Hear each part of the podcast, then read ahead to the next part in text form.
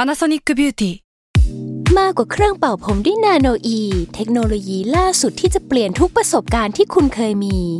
นาโนอีมอยส์เจอร์พลัสเพิ่มความชุ่มชื้นให้เส้นผมหลังใช้งานมากขึ้นถึง 18 เท่า พร้อมชะลอการเฟดของสีผมสำหรับคนชอบทำสีผม ดูแลความชุ่มชื้นทั้งเส้นผม หนังศีรษะและผิวคุณ Panasonic NA0J มีเทคโนโลยีนาโนอีที่ care only you s a l m o n PODCAST มัน สด อร่อย ร่วมสร้างสรรค์โดย ภาพดี ทวีสุข นี่คือพอดแคสต์เจาะลึกเรื่องราวของโรคภัย ที่ใครๆ ก็อ่านไม่เคยรู้กับ โรคภัยใครรู้ สวัสดีครับ พบกับรายการโรคภัยใครรู้นะครับ กับผมเอกพรศรีสุขทวีรัตน์อย่างเช่นเคยครับ แล้วก็พี่หมอเล็กผู้ช่วยศาสตราจารย์ดรนายแพทย์กิติพงศ์สุนทราภา อาจารย์ภาควิชาเภสัชวิทยาคณะแพทยศาสตร์ศิริราชพยาบาล มหาวิทยาลัยมหิดลนะครับ สวัสดีครับพี่หมอเล็กครับ สวัสดีครับคุณเอกและคุณผู้ฟังทุกๆท่านนะครับ ครับผมนะเมื่อเทปก่อนหน้านี้เนี่ยเราเคยพูดคุยกันถึงเรื่องโรคตับ อืม หรือว่าตับอักเสบกันไปแล้วนะครับ ครับ แต่ว่าหัวข้อในวันนี้เนี่ยที่พี่หมอเล็กส่งมาให้ผมเนี่ยก็คือตับอ่อนอักเสบ ผมเห็นหัวข้อแล้วผมก็คิดในใจนะ ด้วย ครับ คนที่เราไม่มีความรู้ไม่เหมือนกันหรอวะ เราจะรู้สึกว่าเออตับกับตับอ่อนมันน่าจะเหมือนเหมือนๆกัน ครับ ด้วยความที่ชื่อมันคล้ายกันมั้งเราก็คิดว่ามันน่าจะทำหน้าที่อะไรที่มันคล้ายคลึงกัน ดังนั้นวันนี้เราจะมาทำความเข้าใจกันให้มากขึ้น ครับ ว่าตับอ่อนคืออะไร ครับ ตับภาษาอังกฤษเนี่ยคือ liver ใช่ครับ แล้วตับอ่อนนะ ฮะ แพนเครียส โอ้โหมันไม่ใช่แบบ soft liver จริงๆแพนเครียสมันมีที่มาของ ครับ ชื่อนะครับ ครับ แพนแปลว่าหมายถึงทั้งหมันถึงเป็นทั้งหมดอะแล้ว แพ Creas คือ มันทั้งหม all ดเออ all แล้วก็เครียสเหมือนกับเป็น fresh ก็คือเนื้อสดก็คือเป็นเป็นก้อนเนื้อสดใหญ่ๆแดงๆเพราะมันเป็นสีแดง ครับ ๆเออมันเป็นที่มาเป็นพันปีแล้วแหละชื่อเนี้ย อืม เรียกกันมานานละ ครับ เออ แต่พูดถึงตับอ่อนเนี่ย มันอยู่ตรงไหนอะ เออ ตรง นี้แหละ คนจะไม่ค่อยรู้จักใช่ไหมคือส่วนใหญ่จะนึกถึงแต่ตับ แต่เขาว่าตับอ่อน จริง ๆ คนละเรื่องกับตับเลย มันคนละส่วน คนละอวัยวะเลย ไม่เกี่ยวเลยใช่ไหม ไม่ ฮะ คือทุกทุกอวัยวะเกี่ยวข้องกันหมดแหละ แต่ว่าเกี่ยวกันในแง่ไหนนะฮะตับกับตับอ่อนมีความเกี่ยวพันกันเล็กน้อยนะครับ ก็คือส่วนของการย่อยอาหารนะครับ อืม ตับมีเมื่อกี้อ่าจริง ๆ ข่าวก่อนนู้นเคยเข้าคุยกันเรื่องตับใช่ไหมฮะว่ามีหน้าที่เป็นร้อยเลยนะฮะ ครับ หนึ่งในนั้นอ่ะตับจะสร้างน้ำดี อืม แล้วมันหลั่งทางท่อน้ำดีลงไปที่ลำไส้เล็ก ครับ แล้วท่อน้ำดีเนี่ยมันจะเชื่อมกับอีกท่อหนึ่ง อืม นะฮะเป็น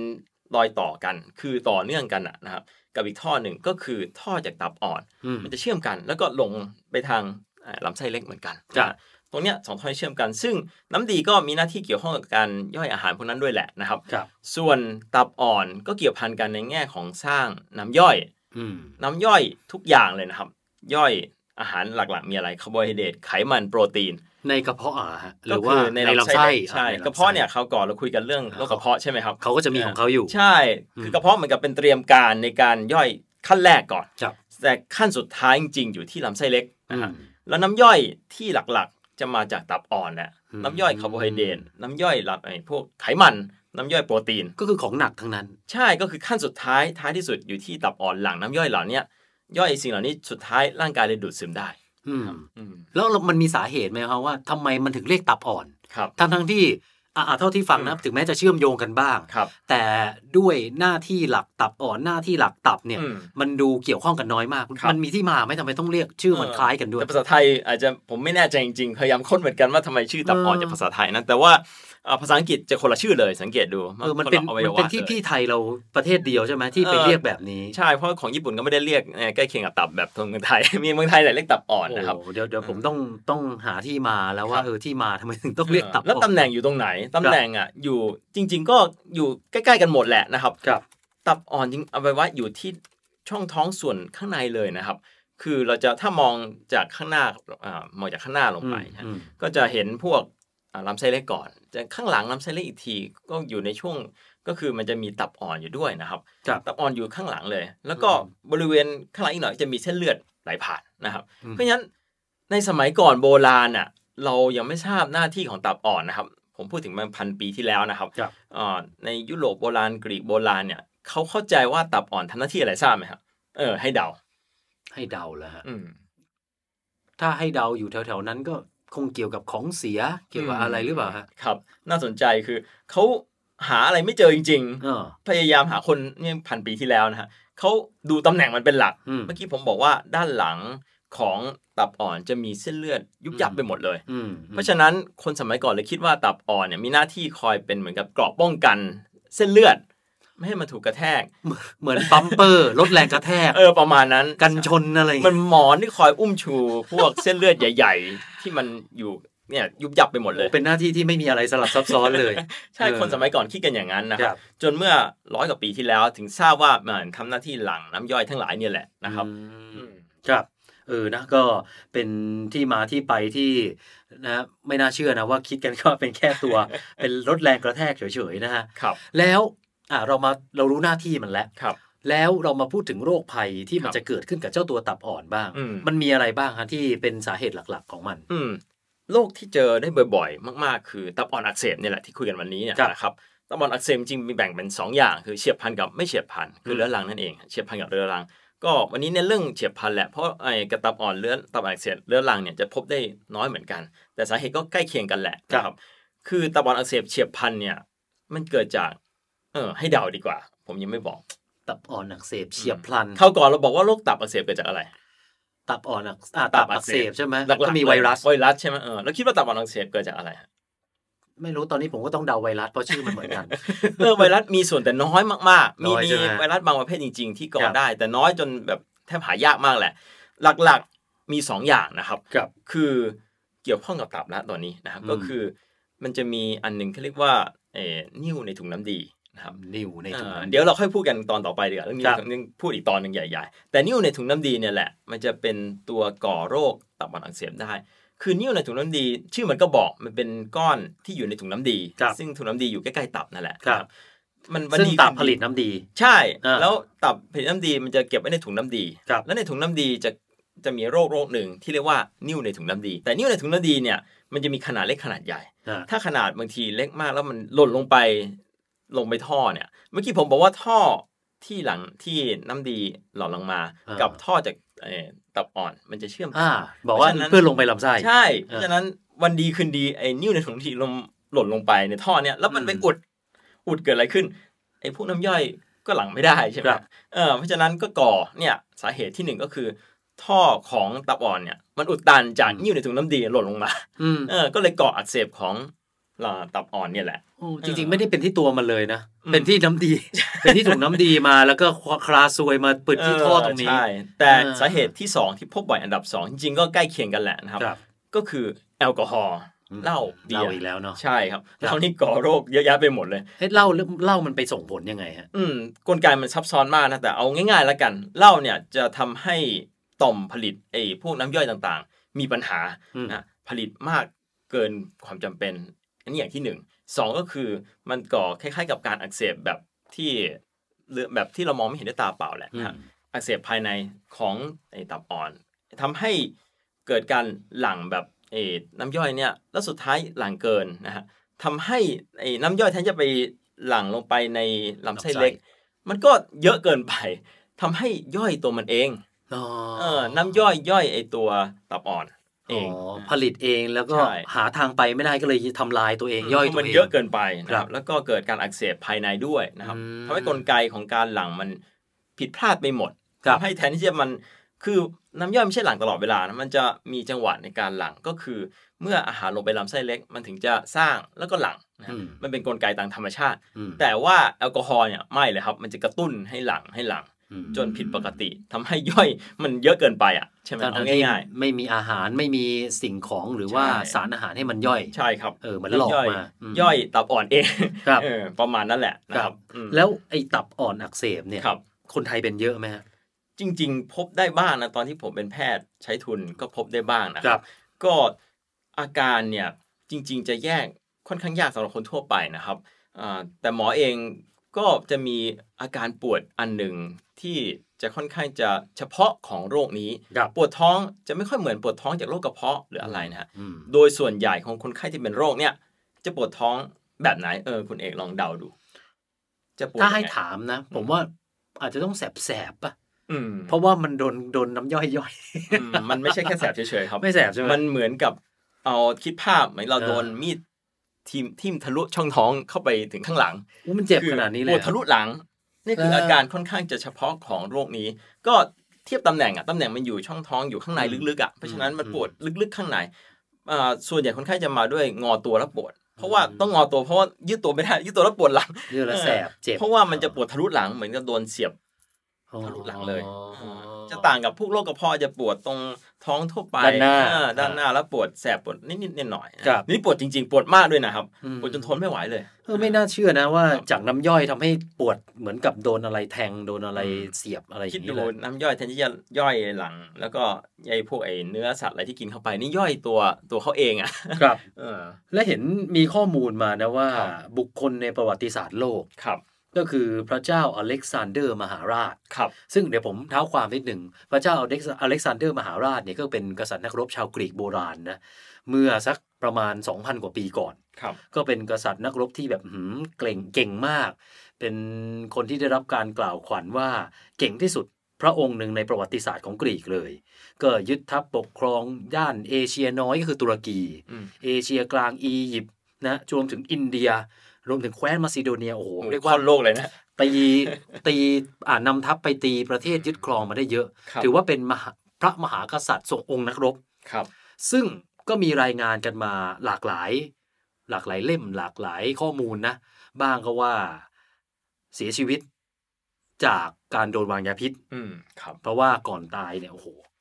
แบบคุมท้องแล้วก็ อืม โอ้แล้วก็มีอาการเจ็บปวดปวดแสบปวดร้อนมาก ครับ แต่ว่ามีข้อมูลที่พี่หมอเล็กอยากจะมานำเสนอให้เราได้ฟังกัน อืม ก็คือ อีกสมมติฐานหนึ่ง ครับ นะครับที่ภายหลังนะครับอ่านักวิทยาศาสตร์เขาพยายามค้นจากอาการที่บันทึกเอาไว้ ที่พระองค์ท่านได้เปล่งออกมาคือปวดท้อง เออ ครับแล้วก็ปวดท้องมันไม่ใช่คือถ้าเกิดเป็นยาพิษอ่ะส่วนใหญ่จะตายเร็วเร็วมากนะครับ อืมอืม คือไม่ถึงวันก็เสียชีวิตแล้วแหละ ถ้าเป็นยาพิษนะค ครั รับ บในสมัยก่อนจะมียาพิษไม่ไม่กี่อย่างที่เขาใช้กันในสมัยเมื่อพันกว่าปีที่แล้ว พวกสตริกนีนอะไรพวกนั้นอ่ะนะครับ มันก็จะเป็นเหมือนกับยาพิษแบบพาซื่อหน่อย อืมก็ อ่ะรอบตรงพระชนไปปุ๊บก็ให้ตรงให้ตายอะไรมันไป ส่วน แบ ใหญ่ บ จะ เห็น ไม่ เห็นๆกันไปเลย ไม่หลายวัน แต่ ครับ กว่าที่พระองค์ท่านจะเสียอ่าจะสิ้นพระชนม์อ่ะหลายวันมาครับ ครับ เข้าใจว่า 3 4 วัน เอ นะ อ เพราะฉะนั้นโอกาสที่เกิดจากยาพิษจะน้อยลงทันที ครับ นะครับยาพิษจะค่อนข้างจะเร็วมากเลย อื นะครับ ม อ่าแล้วอาการปวดท้องแล้วก็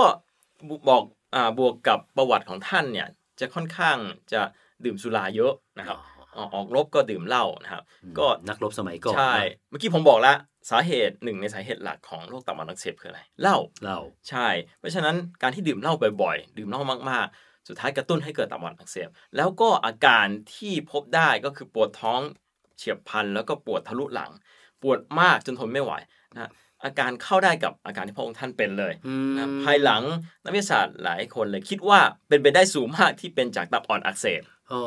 แต่มันผ่านมานานเราก็ไม่สามารถไปพิสูจน์ทราบ จะพิสูจน์ไม่ได้ร้อยเปอ นิ ร์เซ็นต์ ติเวชอะไรมันก็ไม่ได้ ใช่ครับ แล้วไงนะฮะ ใช่ครับ แล้วแล้วถ้าเทียบปัจจุบัน อืม คนเป็นตับอ่อนอักเสบถึงตายเหมือนพระอ่า อืม อเล็กซานเดอร์มหาราชอย่างนี้ได้ไหมฮะ ครับจริงๆตับอ่อนอักเสบเป็นโรคที่เป็นแล้วถามว่าตายมันก็ตายได้ถ้าเกิดเป็นแบบรุนแรงนะครับ ครับ แต่ก็โอกาสอ่าที่เป็นเปอร์เซ็นต์ก็น้อยมากแหละ ที่จะเสียชีวิตด้วยโรคนี้นะครับอ่าขึ้นอยู่กับการดูแลด้วยนะครับ คือถาม คือมันคือมันด้วยความที่มันเจ็บปวดมากไหมฮะ ครับ มันก็ต้องหาหมออ่ะ อืม อย่างนี้ไหมฮะ คือมันคงไม่ ใช่ คงถึงขั้นเออเจ็บสี่วันจะตายแล้ว แล้วปล่อยให้มันตายไป ครับ อันนี้นี่ผมผมอ่าสันนิษฐานเอานะอันนั้น อืม ด้วยอาการมันด้วยหรือเปล่า คืออาการหลักๆปวดท้องแน่นอน แล้วก็ เออ จะมีพวกอาเจียน ครับ กินอะไรไม่ได้นะฮะส่วนใหญ่ที่เสียชีวิตที่จะเจอมากๆ ก็ด้วยความที่อาเจียนเยอะเสียน้ำนะครับไม่กินกินอะไรไม่ได้นะฮะ อืม ก็คือขาดน้ำขาดอาหารนะฮะก็ อืม คือตัวเนี้ยทำให้เสียชีวิตหลักๆนะอาจจะมีพวกติดเชื้ออ ม ถ้าเป็นเยอะๆนะครับ ตรงเนี้ยแต่ว่าการรักษาหลักนะมาพูดถึงการรักษาดีกว่านะฮะการรักษาหลักคิดว่าหมอเขารักษายังไง เออ ถ้าอักเสบก็ต้องทำให้หายอักเสบ อืม ก็ต้องกินยาอะไรแก้อักเสบอะไรเฉพาะทางไป อืม หรือเปล่า ครับ ส่วนนิ้วเนี่ยก็ต้องเอาก้อนนิ้วนั้นออก ถ้าสมมติมาจากนิ้วนะ อืม อ่าถ้ามาจากเหล้าก็ต้องงดเหล้าแล้วก็กินยาแก้อักเสบฉีดยาแก้อักเสบ ครับ ใช่อย่างนี้ป่ะฮะ คือปัจจุบันเนี่ย ครับ คือก็มีการถกเถียงกันมานานแล้วแหละ ว่าจะรักษายังไง ผมพูดถึงอดีตก่อนแล้วกันก่อนจะพูดถึงปัจจุบันนะฮะ เออ อดีตเขาเห็นว่าปวดมากส่วนใหญ่เลยเขาจะเมื่อผมพูดถึงร้อยปีที่แล้วนะฮะเกินกว่านั้นเนี่ยเขาจะมาถึงก็ผ่าเลยเพราะปวดมาก หลายคนก็ต้องผ่าเลยแหละ ถ้าปวดขนาดนั้น โอ้ ใช่ไหม แล้วเห็นผู้ป่วยหน้าเหยเกขนาดนั้น เออ แสดงว่ามันต้องร้าย แพท แร ย์ ง สมัย มาก ก่อนเขาจะผ่าตัดเป็นหลัก ผ่า นะครับ เลย เออผ่าเลย แต่พูดถึงร้อยปีที่แล้ว อย่าลืมว่ายาฆ่าเชื้อก็ยาฆ่าเชื้อไม่มี เอ เพ อ ราะฉะนั้นโอกาสตายจากผ่าเนี่ยมากกว่าตัวโรคซะอีก แล้วแล้วผ่าเนี่ยสมมติผ่าเนี่ย อืม เขาผ่าทำอะไร เออ เขาตัดอะไรออกหรือ คือ อะไร เปิดช่องท้องปุ๊บอาจจะเห็นตับอ่อนมีลักษณะที่มันแบบเละพอสมควร เพราะว่ามันอักเสบเยอะเลยนะครับ ก็คงจะตัดอ่าตับอ่อนส่วนที่ดูท่าทางจะไปไม่ไหวนะตัดแล้วก็อาจจะเย็บปิดอะไรพวกนั้นนะครับ อืมอืม ดูคร่าวๆจะเป็นอย่างนั้น แต่ว่าวิธีการแบบนี้มันอันตรายมากเมื่อร้อยปีที่แล้ว ครับ เหตุผลหลักเพราะว่ายาฆ่าเชื้อยังไม่มี อืม ยาพวกเพนิซิลินยังไม่เกิด อืม ฉะนั้นโอกาสที่ติดเชื้อเสียชีวิตสูงมากฉะนั้นคนไข้จะเสียชีวิตจากการผ่ามากกว่าตัวโรค ผ่าตัวโรค ใช่ครับ เอ๊ะ อืม เห็นเมื่อกี้พี่หมอบอกว่าตัดบางส่วน อืม ตับอ่อนนี่ฟื้นฟูได้เหมือนตับปะ ไม่ครับไม่ครับ ไม่ได้นะ คือถ้าตัดหมดไม่ได้ พูดถึงหน้าที่ตับอ่อน อีกอันหนึ่งที่ผมไม่ได้พูดถึง ครับ นอกจากสร้างน้ำย่อยก็คือ มันผลิตอินซูลินจำคราวก่อนที่เราพูดถึงเบาหวานได้ไหม อินซูลิน เออ อ่าเบาหวาน ใช่ครับ มันผลิตอินซูลินเพื่อลดน้ำตาลในเลือดใช่ไหมครับ เอาน้ำตาลไปใช้ในร่างกายได้ ตรงเนี้ยถ้าเราตัดหมดนะ เกิดอะไรขึ้น ร่างกายไม่มีอินซูลินตายได้นะครับ อืม คือจะตายก่อนที่จะไม่มีน้ำย่อยซะอีกนะครับ อ๋อก็คือตายจากติดเชื้อกับตายเพราะเนี่ยไม่มีอวัยวะที่ผลิตอินซูลิน ใช่ครับ อ่า เพราะฉะนั้นเนี่ยการผ่าตัดเดี๋ยวปัจจุบันจะไม่ใช่วิธีหลักนะครับอ่าก็มีมีบ้างปัจจุบันก็มีนะครับ ถ้าเกิดติดเชื้อรุนแรงอาจจะต้องผ่าเพื่อเอาหนองอะไรออกนั่นอีกเรื่องหนึ่งนะ อืม แต่ว่าการรักษาหลักในปัจจุบันนะครับ จะให้รักษาตามอาการ อืม จะส่วนใหญ่ก็ให้ยาอะไรให้ยาแก้ปวดเป็นหลักนะครับ แล้วก็ให้สารน้ำพวกน้ำเกลือนะครับทดแทน แล้วก็รอดูอาการคนไข้ อ่าให้หายอักเสบเองเหรอฮะหรือว่า ถูกต้องครับโรคเนี้ยส่วนใหญ่ก็จะสงบไปเอง ไ ดีขึ้นเองเออ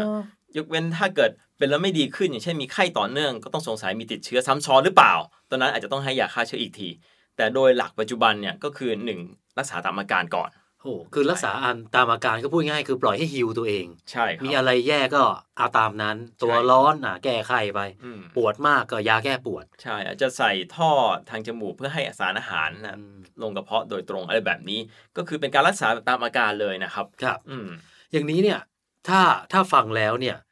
คือผมว่ามันคงไม่ได้อันตรายถึงตายหรอก ครับ แต่ฟังจากที่พี่หมอบอกว่าอืมมันเจ็บเหมือนกัน กลัวโดนเหมือนโดนมีดแทงอะไรอย่างเนี้ย อืม อย่างนี้เราควรจะมีวิธีระวังอะไร นอกจากไอ้ไอ้เรื่องกินเหล้าเนี่ยผมเชื่อว่ามัน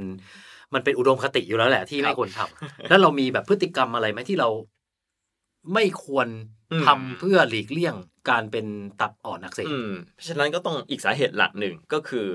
ตรงนิ้วในถุงน้ำดี อ่ะ ใช่ไหมครับก็ต้องป้องกันไม่ให้เกิดนิ้วในถุงน้ำดี เออ ซึ่งเดี๋ยวเราจะคุยกันในตอนต่อไปแล้วกันเดี๋ยวคุยคร่าวๆแล้วกัน อ่าคร่าวๆหน่อย สาเหตุหลักของนิ้วในถุงน้ำดี ก็เกิดจากไขมันในเลือดสูงนะครับ อืม งั้นการที่เรามีไขมันกินของไขมันสูงๆมากๆคอเลสเตอรอลสูงมาก แต่อุดตัน ๆเออแต่มันจะเกิดนิ้วนั่นแหละ คือเราก็ป้องกันไม่ให้เกิดนิ้วก่อน เออแค่นั้นแหละ แต่ว่าก็มีสาเหตุอื่นๆ ที่เราไม่ได้พูดถึงกันอย่างอย่างเช่น อาจจะมีภูมิต้านทานต่อต้านตัวเองนี่คงแก้ไม่ได้มันเกิดจากตัวเขาเองอย่างเงี้ยนะครับ แต่ว่าสาเหตุที่เราป้องกันได้แน่ๆ คือ 2 อย่างนี้แหละ ครับ ก็คือป้องกันไม่ให้เกิดนิ่วในถุงน้ำดี 2 คืองดเหล้าซะ อืมก็คือกลับมาเรื่องเดิมนะดูแลการกินตัวเอง ใช่ ไหมอย่ากินไขมันมาก ครับ แล้วก็อย่ากินแอลกอฮอล์ อืมครับ เออ นะ เดี๋ยวไว้ยังไงโอกาสหน้าเดี๋ยวเรามาคุยเรื่องนิ่วในถุงน้ำดีกัน เรื่องนี้ก็เป็นเรื่องใหญ่เลย เออเพราะว่าถ้าพูดถึงว่านิ่วนะ ผมเชื่อว่าทุกคนคิดถึงแค่ว่าอั้นฉี่ อ๋อ มันมันมันแวบขึ้นมาเลยไง เดี๋ยวนะ นิ่วเฮ้ยเป็นนิ่ว นิ่วนิ่วอย่าลืม เออ ว่านิ่วมีสองแบบนะค อั รับ นนั้น ที่คุณเอกพูดถึงนิ่วที่ไตนะครับ เมื่อกี้คือกระเพาะปัสสาวะกระเพาะปัสสาวะ เออนิ้วนิ้วเป็นนิ้วที่ไตก่อน อ๋อ เอ ไต อ ก่อน นิ้วที่ไต แล้วก็อีกอันคือนิ้วในถุงน้ำดี อ่ามี มีสองนิ้วนะครับ เออ เออจริงๆ มีอีกนิ้วหนึ่งด้วยนิ้วที่ทอนซิลนั่นอีกนิ้วหนึ่งมีมี อ่า สามถ้าพูดถึงภาษาไทยนะครับ เออ เราไม่เคยรู้เลยนะว่ามันมีนิ่วถุงน้ำดี นิ่วต่อมทอมซิน เออ เราจะคุ้นเคยแค่ นิ่วไม่รู้อะที่ไหนก็ไม่รู้อะแต่เป็นตอนฉี่อะ เออใช่หลายคนจะคิดแค่นั้น เออ จริง ๆ มันมีสองสามนิ้วนี่แหละ ที่ อ๋อ ที่ใช้ภาษาไทยเดียวกันนะครับ ครับ ครับ อ่ะยังไงเดี๋ยวโอกาสหน้าเนี่ยได้มาพูดคุยกันนะในประเด็นนี้ก็แล้วกันนะค ค รั รั บบ เอาละฮะวันนี้นะฮะก็ครบถ้วนกระบวนความนะครับ ใครมีคำถามอะไรอยากจะถามพี่หมอเล็กนะครับ หรือว่าติชมรายการเนี่ยส่งกันมาได้เพจของ Salmon Podcast หรือว่าทางเพจของภาพดีทวีสุขนะครับ ครับ วันนี้เราสองคนลาไปก่อนสวัสดีครับ สวัสดีครับ